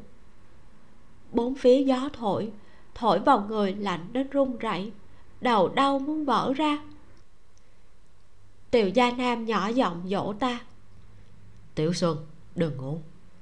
Chờ lát nữa vào thành ta sẽ tìm đại phu cho em. Trán của ta nóng bừng nước mắt cũng bỏng rát nhiễm ướt cả áo của hắn vai áo hắn bị ta siết chặt trong tay, nắm rất chặt. Dường như đó là hơi ấm duy nhất trên cuộc đời này mà ta có thể bắt lấy. Cũng là chút sức lực duy nhất ta có được. Ta nỉ non với hắn. Ta không có nhà cha ta chết rồi. A tỷ cũng chết rồi. Ta có thể gọi ngươi là anh rể không? Từ nay về sau, ta chính là anh rể của em tốt quá. Ngươi sẽ báo thù cho bọn họ chứ. Ta sẽ ta sẽ cầm đầu của lại văn canh để cho bách tính trấn thành thành. Ta cũng sẽ. Ta sẽ đích thân làm thịt đám người kia. Việc báo thù hãy giao cho ta. Em là một cô nương. Ngoan ngoãn ở kinh thành chờ tin tức của ta là được rồi. Dì trịnh của ta là một phòng thiếp thất của trương ngự sử trương đại nhân là một vị thiếp tuổi già sắc suy không được yêu thích. Trong kinh đô này, Ở các nhà quan lại thế gia hiện hách, Chắc chắn nhà nào cũng sẽ có một số thân thích nghèo khó tới tìm nơi nương tựa. Vì để hiển lộ thân phận giàu có cao quý của mình, Phần lớn các gia tộc này đều nguyện ý che chở vài phần. Có một sân viện ở trong con hẻm phía tây phủ ngự sử chuyên dùng để sắp xếp họ hàng xa của các phòng phu nhân và thiếp thất trong phủ. Ta cũng ở đó. Vốn dĩ, chỉ bằng vào thân phận lão thiếp của dì ta, thì đáng ra ta phải ở cùng với các thân thích làm tiền khác của trương gia trong thôn trang ở vùng ngoại ô. Nhưng dì ta luôn hầu hạ phu nhân chủ mẫu chu thị rất tốt. Lần này, bà ấy khen ta một hồi. Chu phu nhân nghe nói ta từng học tư thục tuổi tác lại tương đương, nên đồng ý cho ta ở lại trong phủ làm thư đồng cho tứ tiểu thư trương mật. Đây vốn là dị sinh mãi mới được. Bà ấy cảm động đến rơi nước mắt, liên tục cảm ơn chu phu nhân, nhưng trong lòng lại bất bình căm giận. Bà ấy nói với ta, thư đồng là cái quỷ gì? Nói thì dễ nghe, nhưng cuối cùng còn không phải để con đi theo bên cạnh tứ cô nương nghe nói sai bảo hay sao? Mặt trong mặt ngoài, chỗ nào tốt cũng bị bọn họ chiếm hết. Còn tới tìm ta nương tựa, trên người còn có lương tịch, chứ có phải bán mình cho phủ ngự sử bọn họ đâu. Dì ấy nói đúng, tứ tiểu thư trương mật của phủ ngự sử, bằng tuổi với ta. Ngay từ giây phút ta tới bên cạnh nàng, thì đã trở thành người hầu nàng có thể tùy ý sai bảo. Tóm lại, ăn nhờ ở đậu chính là như vậy như dì trịnh của ta, oán giận xong, rồi ngày hôm sau còn không phải vẫn sóc lại tinh thần. Dùng vẻ mặt tươi cười đi thỉnh an, đấm chân đấm lưng, phí tâm phí sức mà dỗ cho chu phu nhân vui vẻ. Một thiếp thất không có con cái, cũng không có ân sủng. Người có thân phận giống như bà ấy ở kinh thành này nhiều vô số kể. Hy vọng của nửa đời sau đều trông cậy vào trong tay của phu nhân chủ mẫu nếu phu nhân chủ mẫu vui vẻ, sẽ dùng vẻ mặt hiền lành mà đối đáp. Còn nếu đã mất hứng, thì tiện tay ném một chén trà vào đầu, máu chảy đầy mặt cũng có. Câu cửa miệng của bọn họ hay nói, rồng sinh rồng, phượng sinh phượng, chuột sinh con cũng đào động. Trước năm 13 tuổi, ta là nữ nhi của ông chủ tiệm gạo trên trấn thanh thạch bốn năm qua đi. Bây giờ, chẳng qua cũng chỉ là tiểu xuân cô nương ăn nhờ ở đậu trong phủ ngự sử nơi kinh đô náo nhiệt mà thôi. Tứ tiểu thư trương mật không giống ta. Từ nhỏ đến lớn, nàng đều là con nhà quan lớn, là tiểu thư thế gia cành vàng lá ngọc. Phụ thân nàng là quan tam phẩm ngự sử đại phu, thúc thúc là quan hầu trong cung vua ông nội đã cáo lão hồi hương, từng là nội các phụ thần trong thời kỳ tiên đế còn trị vì có thể nói, đây chính là gia tộc mấy đời ra văn thần. Trương mật cũng giống như các nữ nhi thế gia muôn hình muôn vẻ khác. Thân phận tôn quý, tú ngoại tuệ trung, trong xương chứa đầy kiêu ngạo sinh ra đã có. Mà sự kiêu ngạo này không chỉ thể hiện ở thân phận quý nữ của nàng mà còn xuất phát từ tôn ti trật tự đã khắc vào bản năng. Nàng cũng giống như mẫu thân chu phu nhân của mình, có thể đối xử với ta rất tử tế, cũng có thể trở mặt không thừa nhận, dùng giọng điệu của chủ nhân khiển trách ta phá vỡ quy tắc của nàng. Nhắc tới mới nói, ta thật sự quá oan uổng. Lúc ta 13 tuổi trở thành hư đồng của nàng, khi ấy nàng cũng vừa tròn 13 đang độ xuân thiệt đẹp nhất. Tuổi tác ham vui, tò mò tất thảy mọi chuyện. Đối với nàng thì phải nói là chu phu nhân đã hết lòng dạy dỗ, mời tiên sinh dạy học tốt nhất về trong phủ. Nhờ phúc của nàng ấy mà các tiểu thư của phòng khác cũng được giáo dưỡng rất tốt.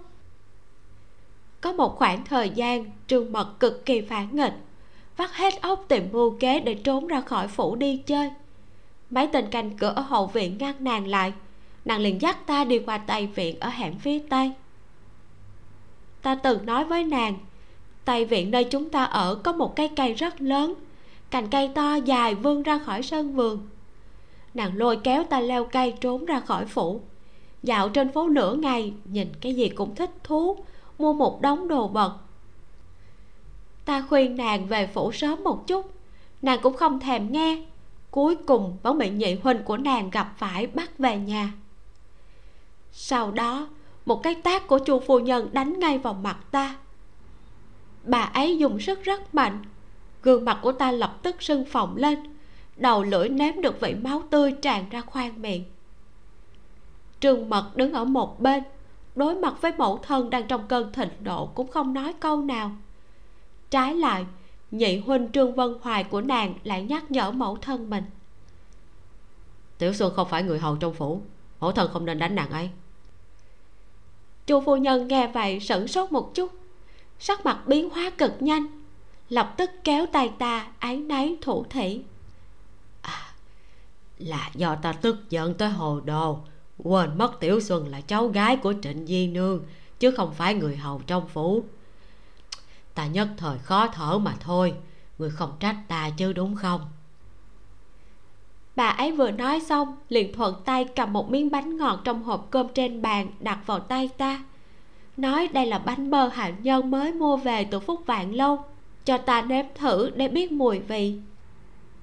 Không khác gì dỗ trẻ con. Năm ấy ta 14 tuổi. Ngoan ngoãn nghe lời, vô cùng cảm kích nói với chu phu nhân phu nhân có ơn với tiểu xuân. May mắn được phu nhân thu nhận và giúp đỡ mới có ngày hôm nay. Tiểu xuân không cần bánh. Trong lòng tiểu xuân cảm động và nhớ thương còn không kịp nữa, chứ nói gì đến việc trách cứ phu nhân. Chu phu nhân gật đầu, vẻ mặt rất hài lòng. Ta cũng rất hài lòng, bởi vì cha ta từng nói, làm người phải co được, giảng được ta đã làm được lời cha ta dặn. Chỉ có gì trịnh của ta không hài lòng, lén lút gạt lệ.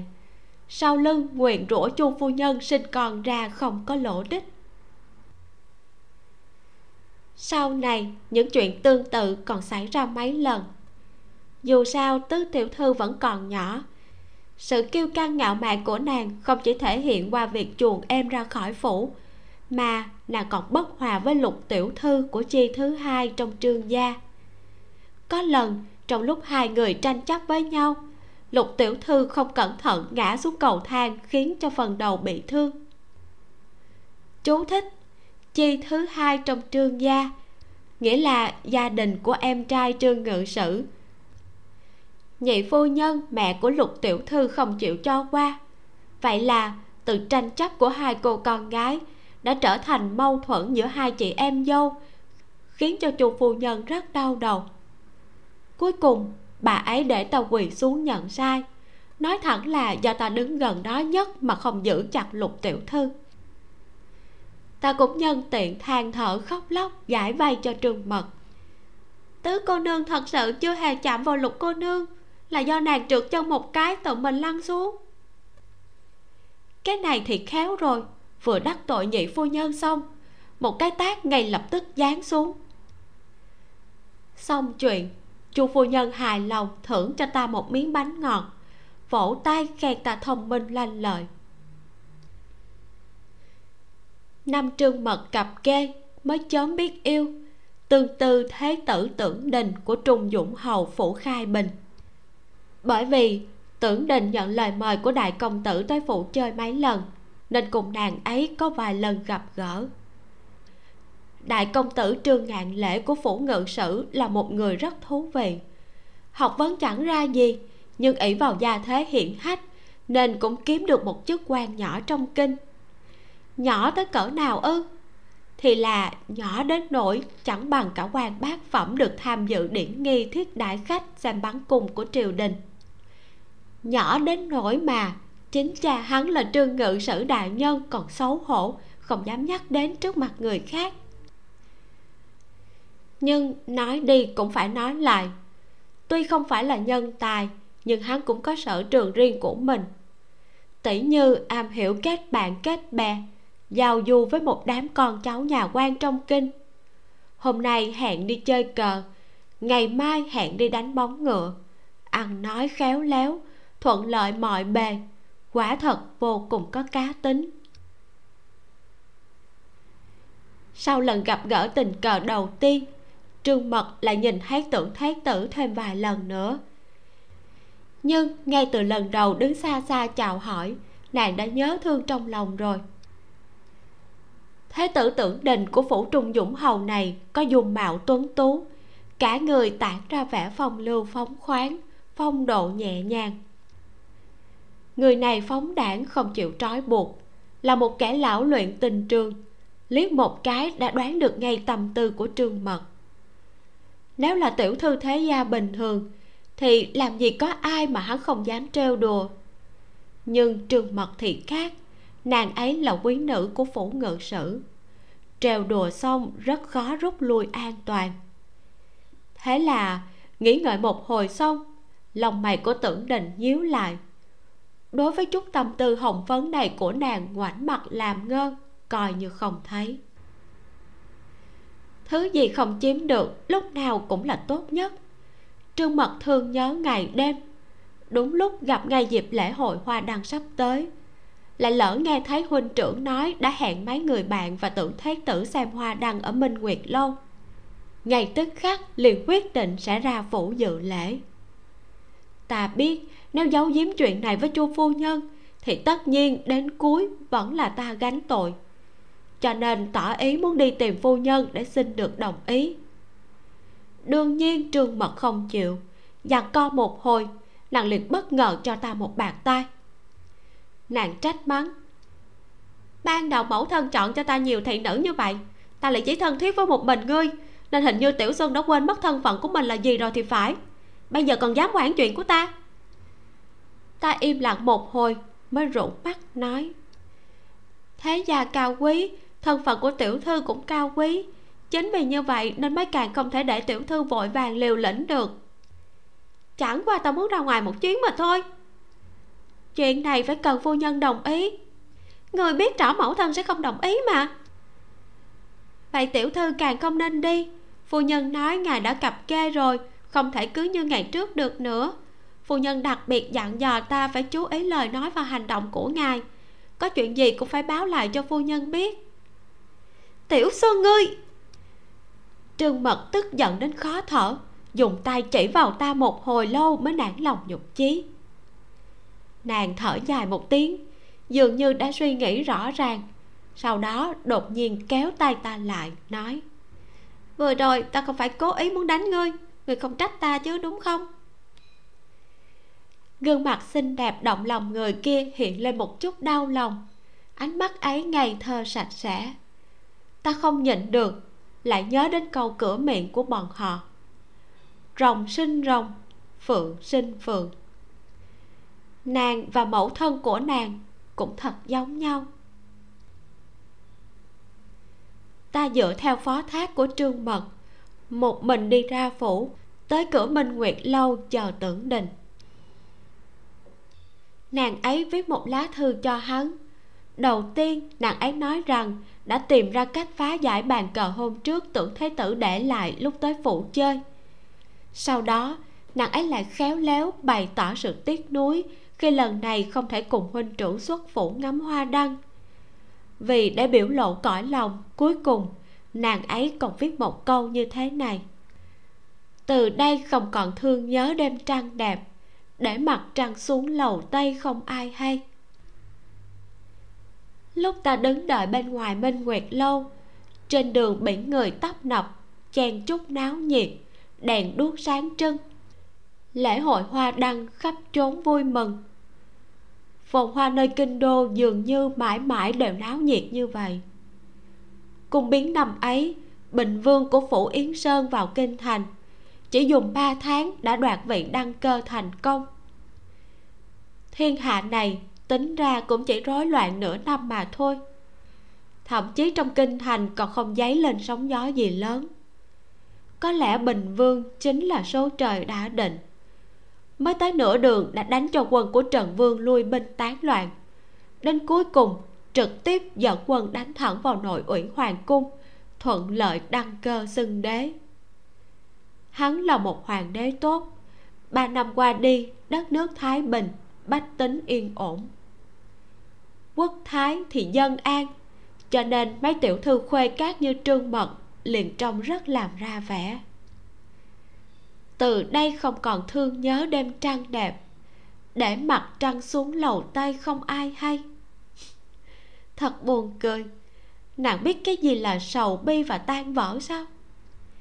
Nàng không biết, nhưng những điều này, tất cả mọi thứ, ta, tôn vân xuân đều hiểu. Thiên hạ chỉ rối loạn nửa năm mà thôi, vậy mà lại khiến ta rơi vào cảnh tan cửa nát nhà. Vẫn là hội hoa đăng, nhưng đã không còn thấy cảnh tượng náo nhiệt vui sướng của trấn thanh thạch nữa bây giờ nghĩ lại, dường như đã mấy đời trôi qua. Ta đứng ngoài cửa minh nguyệt lâu, đợi rất lâu mới thấy tưởng đình đi ra với một đám cậu ấm con quan ta nhìn trái, nhìn phải một hồi, rồi dựa theo lời dặn dò của trương mật. Thừa dịp huynh trưởng trường ngạn lễ của nàng không có ở đây, bước nhanh tới chỗ tưởng đình, hành lễ rồi đưa thư cho hắn. Thế tử gia đây là thư tiểu thư nhà ta muốn gửi tới ngài. Xin ngài nhận cho.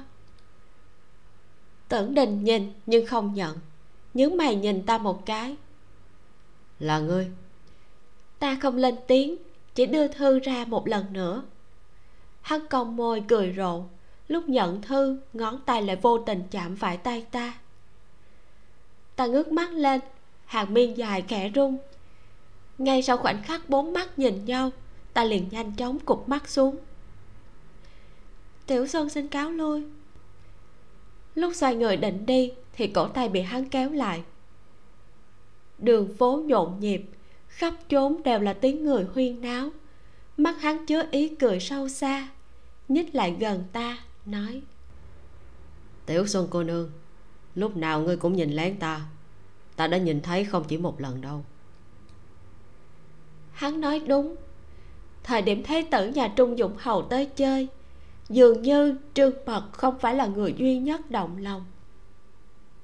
Mỗi lần nàng ấy đi về phía hắn, tiểu xuân cô nương luôn ngoan ngoãn nghe lời đi bên cạnh, cũng sẽ kinh ngạc ngước mắt. Bốn mắt vừa chạm liền hốt hoảng dời ánh mắt đi. Nàng ấy sẽ cắn môi, đôi mắt hồng hồng, tựa như nỗi lòng giấu ở nơi sâu nhất bất ngờ bị phát hiện ta đã từng nói. Tưởng đình là kẻ tình trường lão luyện. Nên đương nhiên hắn có thể nhận ra trong ánh mắt đó cất giấu điều gì. Hắn không muốn trêu đùa trương mật, nhưng nếu đó là ta, thì hắn chẳng hề có chút ít băn khoăn. Cho nên đêm hội hoa đăng hôm nay, hắn tìm được cơ hội ghé vào tai ta thì thầm đôi câu. Tại sao cứ lén nhìn ta? Ta cắn môi không trả lời. Hồi lâu sau mới dùng giọng nói nhẹ nhàng đáp lại. Tất nhiên là vì ngưỡng mộ thế tử. Đáp án như trong dự đoán. Tưởng đình không quá bất ngờ nở nụ cười hài lòng giơ tay nhéo mặt ta một cái. Tiểu xuân. Ngẩng đầu nhìn về phía tiếng gọi. Giữa đám người đông đúc hoa đăng bay phấp phới nhị công tử trương vân hoài của phủ ngự sử bất ngờ xuất hiện. Chu phu nhân có hai trai, một gái. Ngoài đại công tử trương ngạn lễ không cố gắng, thì đứa con trai còn lại chính là nhị công tử, được toàn bộ phủ ngự sử yêu thương. Năm nay 19 thiếu niên có tài, danh tiếng lan xa.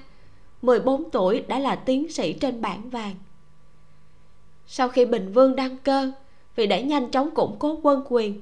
Ngoại trừ khoa khảo 3 năm một lần, thì còn tiến hành kỳ thi tuyển đặc biệt.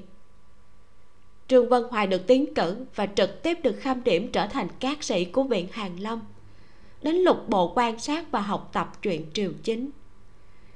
Nếu không có gì bất ngờ xảy ra, tương lai hắn sẽ là người xuất sắc nhất trong thế hệ này của tầng lớp quan lại thế gia, sẽ trở thành đại thần nội các như ông nội của hắn đã từng việc kéo dài vinh dự và làm rạng rỡ tổ tông của trương gia là trách nhiệm nặng nề được đặt lên vai hắn. Nhị thiếu gia trời sinh như trăng sáng. Dù hắn ở nơi nào, cho dù sau lưng có ngàn vạn ngọn đèn rọi chiếu, thì cũng không che được vẻ nghiêm nghị vương giữa đôi mày kia. Trong hắn lúc nào cũng giống như ông cụ non, nhưng tính cách lại rất ôn hòa và cực kỳ nghiêm túc. Bị hắn gọi lại ngay giữa đường ta lập tức cúi đầu xuống, rồi nhanh chóng đi tới bên cạnh hắn. Hắn chắp tay thi lễ với tưởng thế tử, nhẹ nhàng hàng huyên vài câu, rồi cáo từ. Tưởng đình cười nhạt, nói, ngạn lễ huynh còn đang ở trong minh nguyệt lâu, gia nhân bên cạnh đã sai đến bất tỉnh nhân sự rồi, nhị công tử không đưa huynh ấy về nhà sao? Tất nhiên ta sẽ đưa huynh trưởng trở về, làm phiền thế tử quan tâm ta thay huynh trưởng cảm tạ ngài. Hình như tâm trạng của trương vân hoài không được tốt lắm. Đại công tử được người hầu nâng lên xe đi về phủ trước. Hắn lại chỉ dẫn theo một tùy tùng đi bộ về phủ. Ta cùng tên tùy tùng phúc xanh kia đi đằng sau hắn. Cả đoạn đường về không ai nói năng câu nào. Đã đến giờ hợi, người đi trên phố dần thưa nhưng vì đang là ngày lễ nên không khí vẫn rất náo nhiệt. Nơi nơi giăng đàn kết hoa, sáng như sông sao rực rỡ. Cả đường đi, ta đều cúi đầu im lặng bước theo. Nhưng trương vân hoài chẳng biết đã dừng bước từ bao giờ. Hắn quay đầu nhìn ta một cái. Nhị công tử dung nhan đẹp đẽ, mặc một bộ quần áo dệt gấm vàng, áo choàng lông phượng khoác trên vai khiến cho dáng người trông cao gầy tuấn tú cực kỳ. Ánh mắt hắn vừa liếc tới, đã cảm thấy người này phong hoa thanh nhã, cao quý không tả nổi. Ta đuổi kịp bước chân hắn, nhưng vẫn cứ cúi đầu đi bên cạnh. Rốt cuộc, hắn cũng mở miệng. Ấy thế mà lại không hỏi tại sao ta lại xuất hiện ở minh nguyệt lâu, chỉ lạnh lùng nói tưởng thế tử này cũng không phải là người lương thiện. Ta nhẹ nhàng gật đầu. Hắn lại nói tiếp. Ta vốn tưởng người khác bọn họ. Giọng điệu không chút cảm xúc cũng không nghe ra thâm ý sâu xa gì. Ta hiểu ý hắn nói. Từ nhỏ hắn đã là tâm điểm của sự chú ý là ánh trăng cao vời vời là thiếu niên tuổi trẻ tài cao. Đừng nói là phủ ngự sử dù là khắp kinh đô này cũng không có la quân nào xuất sắc hơn hắn.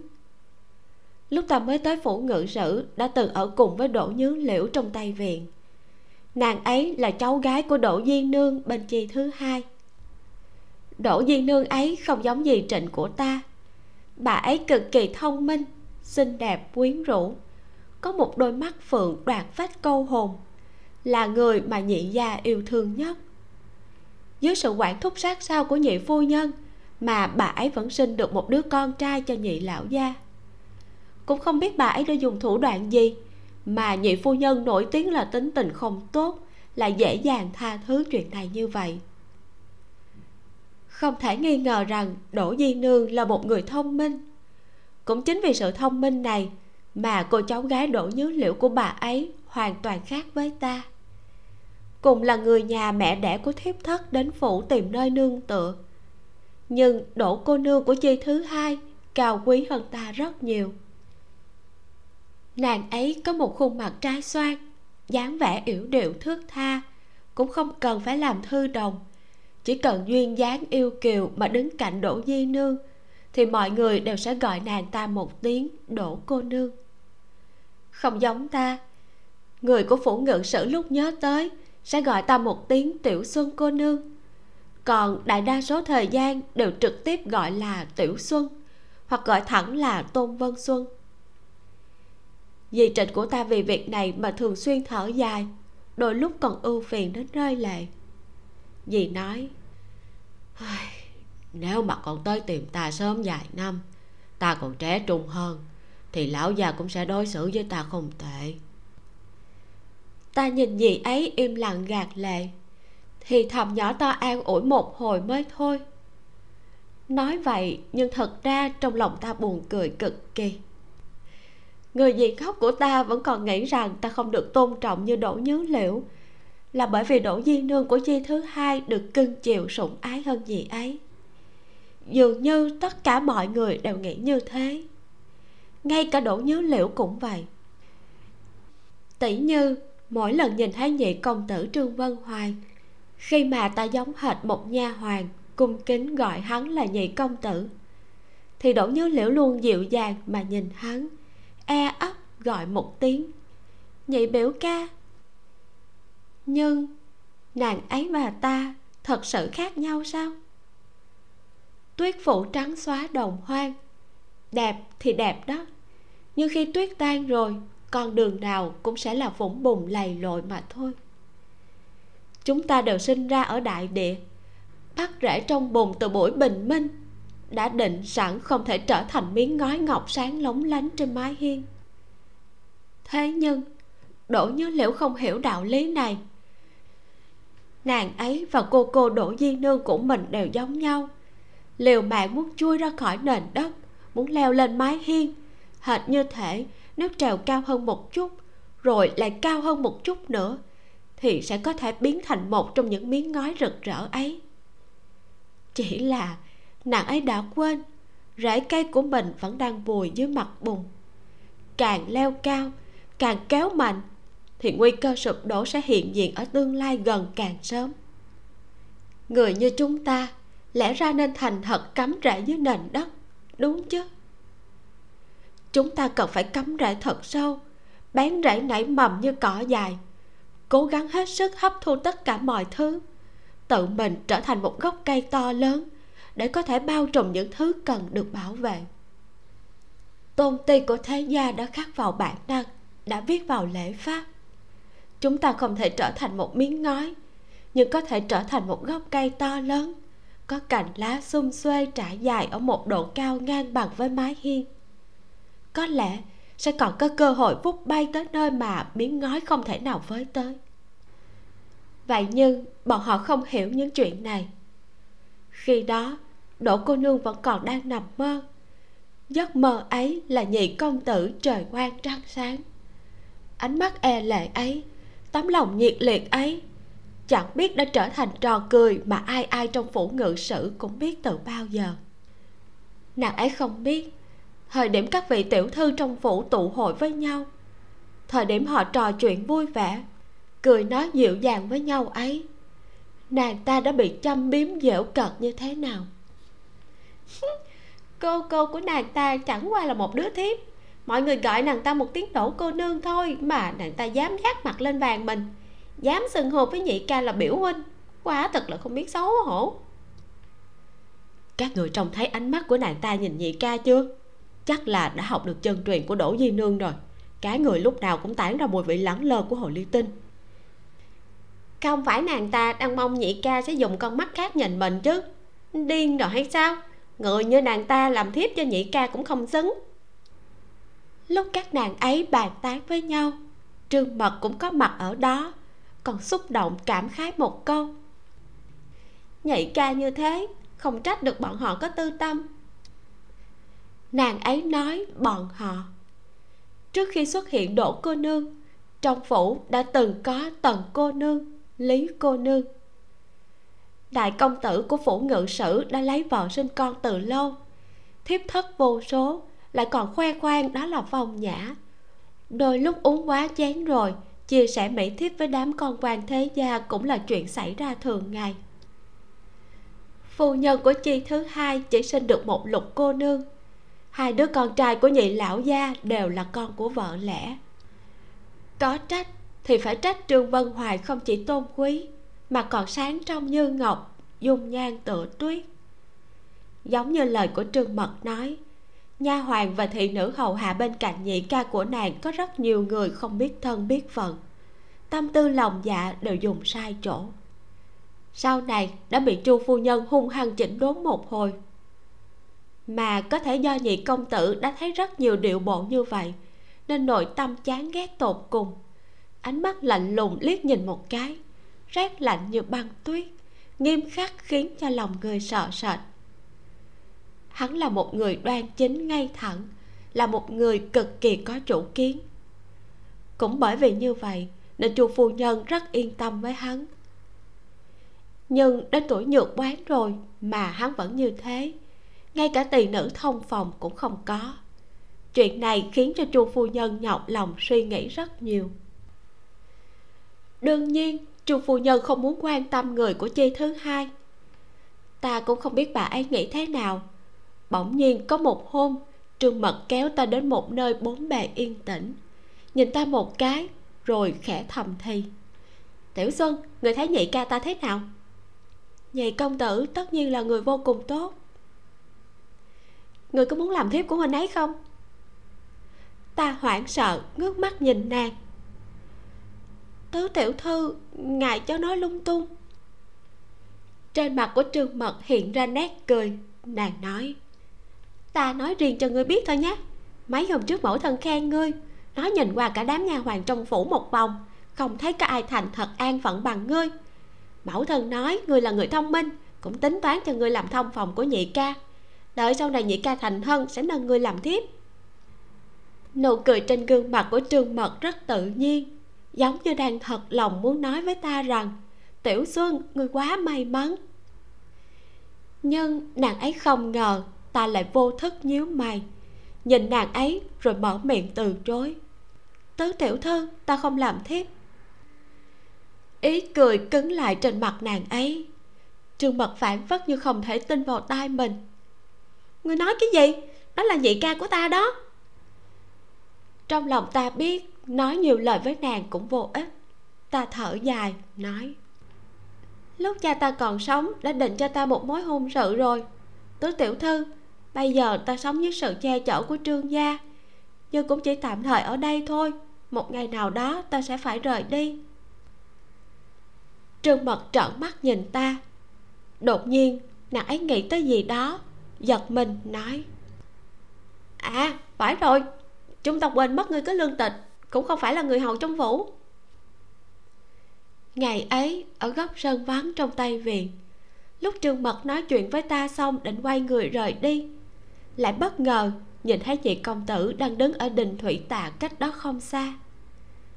Ta hoảng hốt muốn xác nhận xem hắn có nghe thấy lời của chúng ta nói không, nhưng vẻ mặt hắn vẫn nhạt nhẽo như thường đứng chắp tay sau lưng, chỉ cho chúng ta một ánh mắt cực kỳ bình tĩnh. Ta không chắc lúc đó hắn có nghe thấy không, nhưng thật ra hắn có nghe thấy hay không đối với ta cũng không quan trọng. Tâm tư của ta chưa bao giờ dừng lại trên người hắn dù chỉ một giây.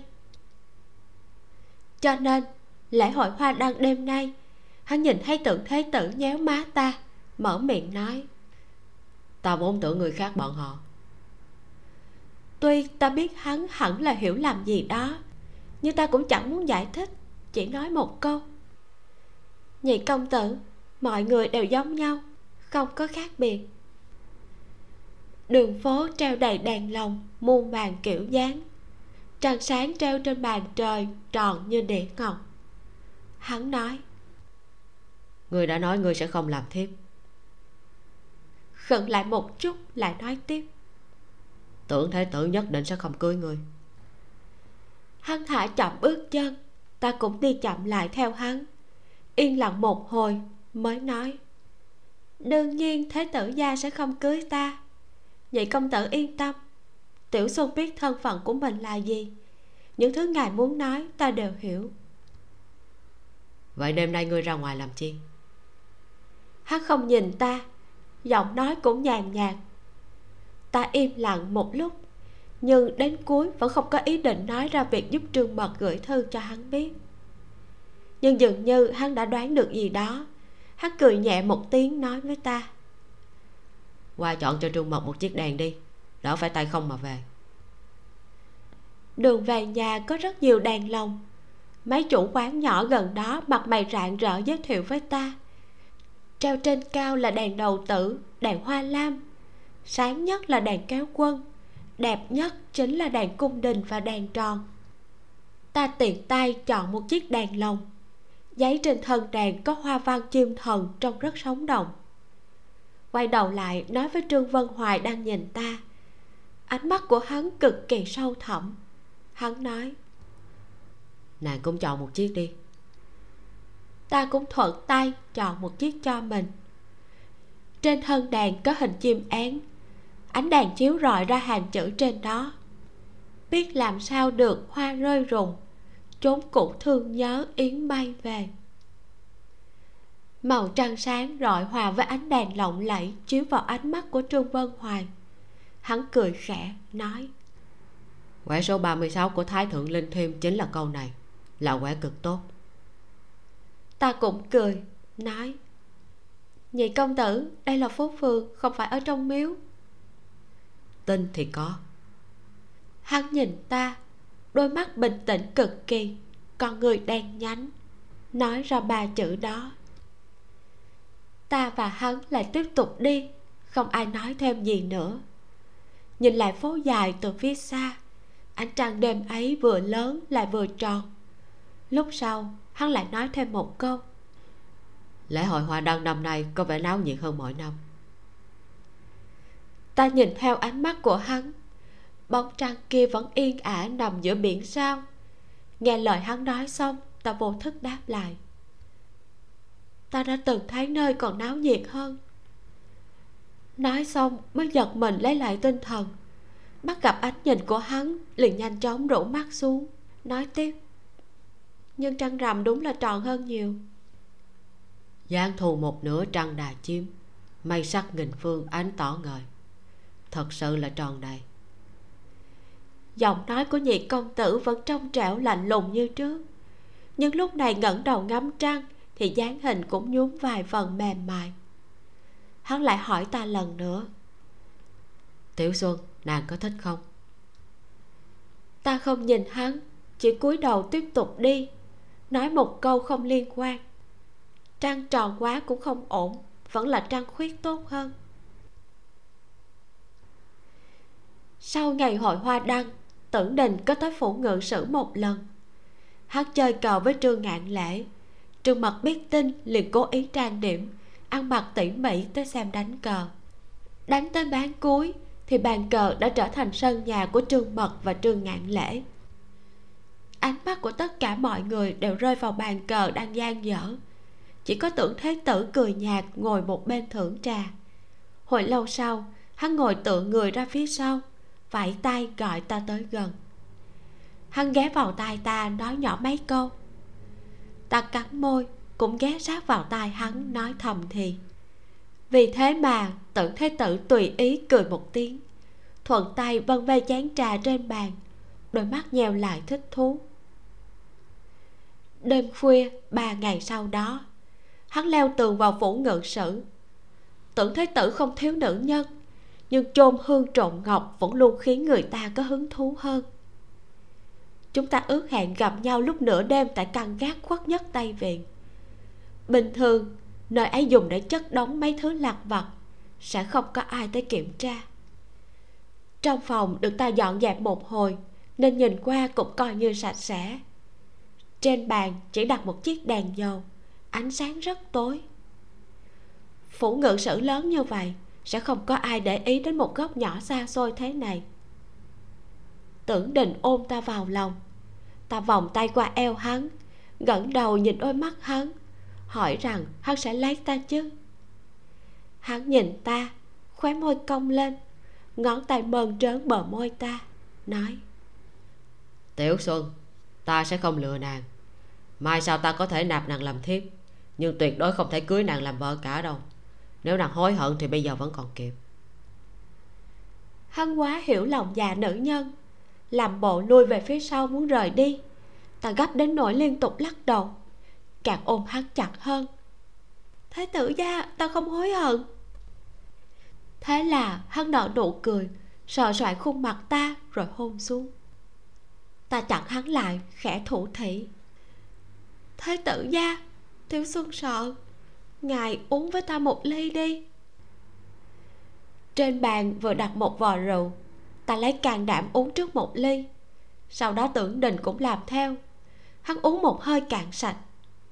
Tâm trạng của hắn rất tốt. Quăng ly rượu xuống liền kéo ta vào lòng. Nhưng, ngay sau đó hắn không cười được nữa. Hắn nằm sổng xoài trên bàn rồi lại ngã xuống ghế đến cả sức lực nhấc tay chỉ vào ta cũng không có. Tiểu xuân tiểu xuân ngươi muốn làm gì? Ta đứng trước mặt hắn cầm một sợi dây thừng nhìn hắn rồi bắt đầu thắt nút. Ta cũng không muốn đâu nhưng ai bảo ngươi ăn gạo nhà ta? Giờ phút này ta nghĩ mặt của ta nhất định giống hệt như ác quỷ.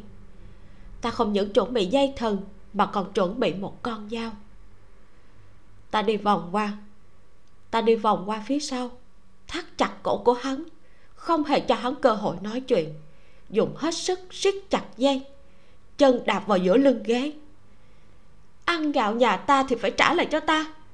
Nhà các người thăng quan tiến chức, để nhà ta thi hại khắp nơi.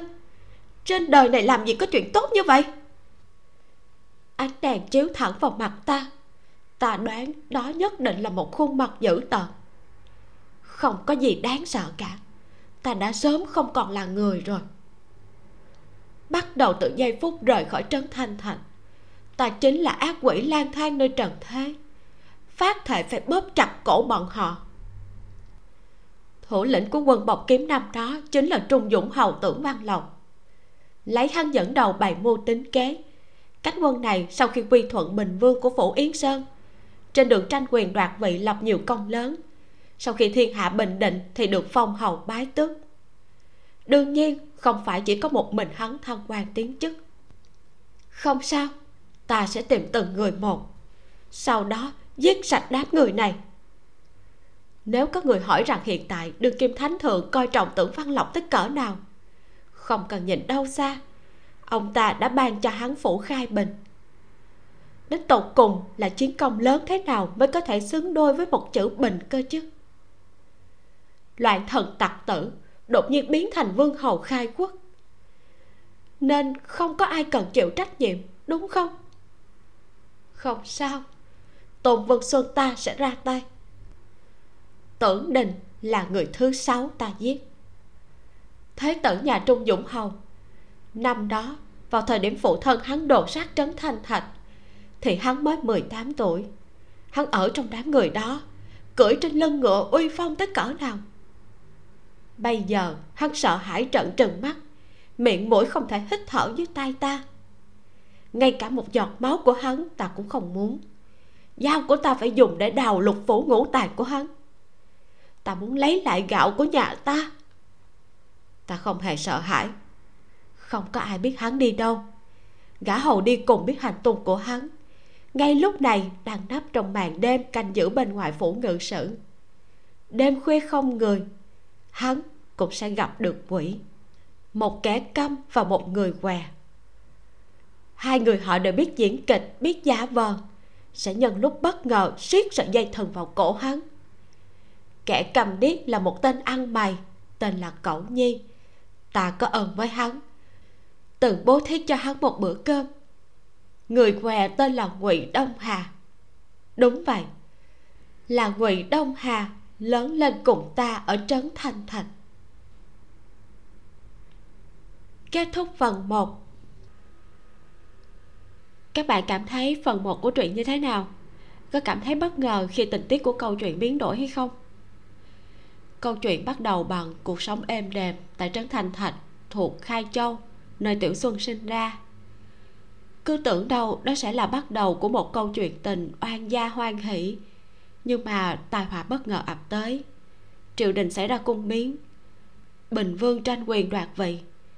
Có một đạo quân khởi nghĩa ở giang tây, tên là bọc kiếm. Trên đường kéo quân về quy thuận giúp đỡ bình vương đoạt vị. Thì đi ngang qua trấn thanh thạch. Đám quân này hợp tác với thổ phỉ địa phương, giết người cướp lương thực và tiền tài để làm quân nhu tiếp tục lên đường tham chiến.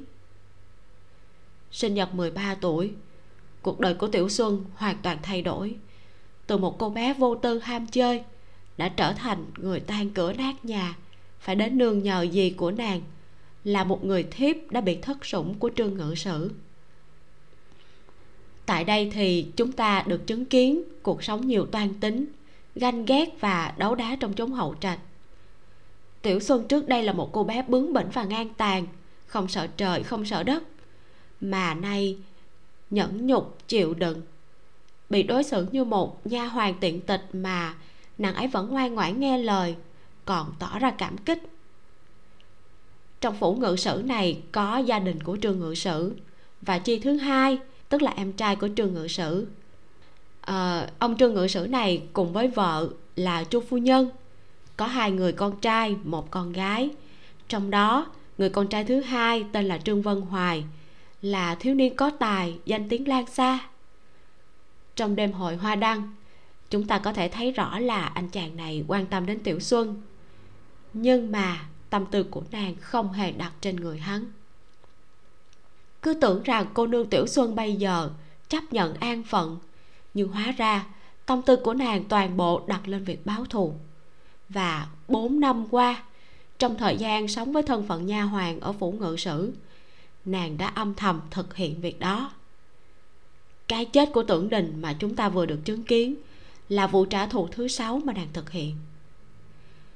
Thực ra thì ừ, khi mà đọc kỹ, trong khoảng thời gian ở nhờ ở phủ ngự sử, có những đoạn hồi tưởng cho thấy tiểu xuân luôn khắc sâu nỗi hận ở trong lòng, không bao giờ quên. Và suy nghĩ của nàng ấy mang đầy tính phản kháng chứ không cam chịu như là vẻ ngoài. Ví dụ như đoạn suy nghĩ mang đầy tính mỉa mai về thân phận, rồng sinh rồng, phượng sinh phượng, về thói kệch cỡm của những phu nhân và tiểu thư. Hay là đoạn suy nghĩ rất là hay và sâu sắc của tiểu xuân về sự mù quáng muốn vươn lên chỗ cao của cô nương đỗ như liễu. Mình trích đọc lại một đoạn ngắn cho các bạn nghe nha. Nàng và cô cô đỗ di nương của mình đều giống nhau. Liều mạng muốn chui ra khỏi nền đất, muốn leo lên mái hiên, hệt như thể nếu trèo cao hơn một chút, rồi lại cao hơn một chút nữa, thì sẽ có thể biến thành một trong những miếng ngói rực rỡ ấy. Chỉ là nàng ấy đã quên, rễ cây của mình vẫn đang vùi dưới mặt bùn. Leo càng cao càng kéo mạnh, thì nguy cơ sụp đổ sẽ hiện diện ở tương lai gần càng sớm. Người như chúng ta lẽ ra nên thành thật cắm rễ dưới nền đất. Đúng chứ? Chúng ta phải cắm rễ thật sâu bén rễ nảy mầm như cỏ dài cố gắng hết sức hấp thu tất cả mọi thứ. Tự mình trở thành một gốc cây to lớn để có thể bao trùm những thứ cần bảo vệ. Uhm, phần đoạn miêu tả thời gian ở nhờ của tiểu xuân trong phủ ngự sử tuy là ngắn nhưng mà tác giả đã làm cho nó không chỉ đơn giản là một đoạn truyện trạch đấu bình thường mà đã trở thành một bức tranh thực tế về giai cấp và thân phận um, vừa rồi là những suy nghĩ của cá nhân mình sau khi đọc xong nửa đầu bộ truyện. Còn các bạn thì các bạn cảm thấy như thế nào? Hãy chia sẻ cho mình biết với nha. Nửa đầu của bộ truyện dừng ở đây. Các bạn hãy cùng mình theo dõi tiếp nửa sau của câu chuyện với màn trả thù của tiểu xuân và xem xem câu chuyện của nàng sẽ có kết cục như thế nào nha. Hiện tại thì truyện đã được phát trọn bộ trên trang web vimeo com các bạn có thể vào đó để nghe ngay phần cuối không cần phải chờ đợi. Và trước khi tập truyện này kết thúc, nếu như bạn thích nó thì hãy bấm like và comment để cho mình biết nha. Mình sẽ rất vui và có thêm động lực để làm tiếp. Nếu như bạn đang nghe truyện ở một nơi nào đó khác, không phải youtube và website của mình, thì hãy nhấn chút thời gian vào trang chính chủ like để ủng hộ mình ha. Cảm ơn các bạn rất là nhiều. Còn bây giờ thì mình là vi miu xin chào tạm biệt và hẹn gặp lại các bạn sớm sớm.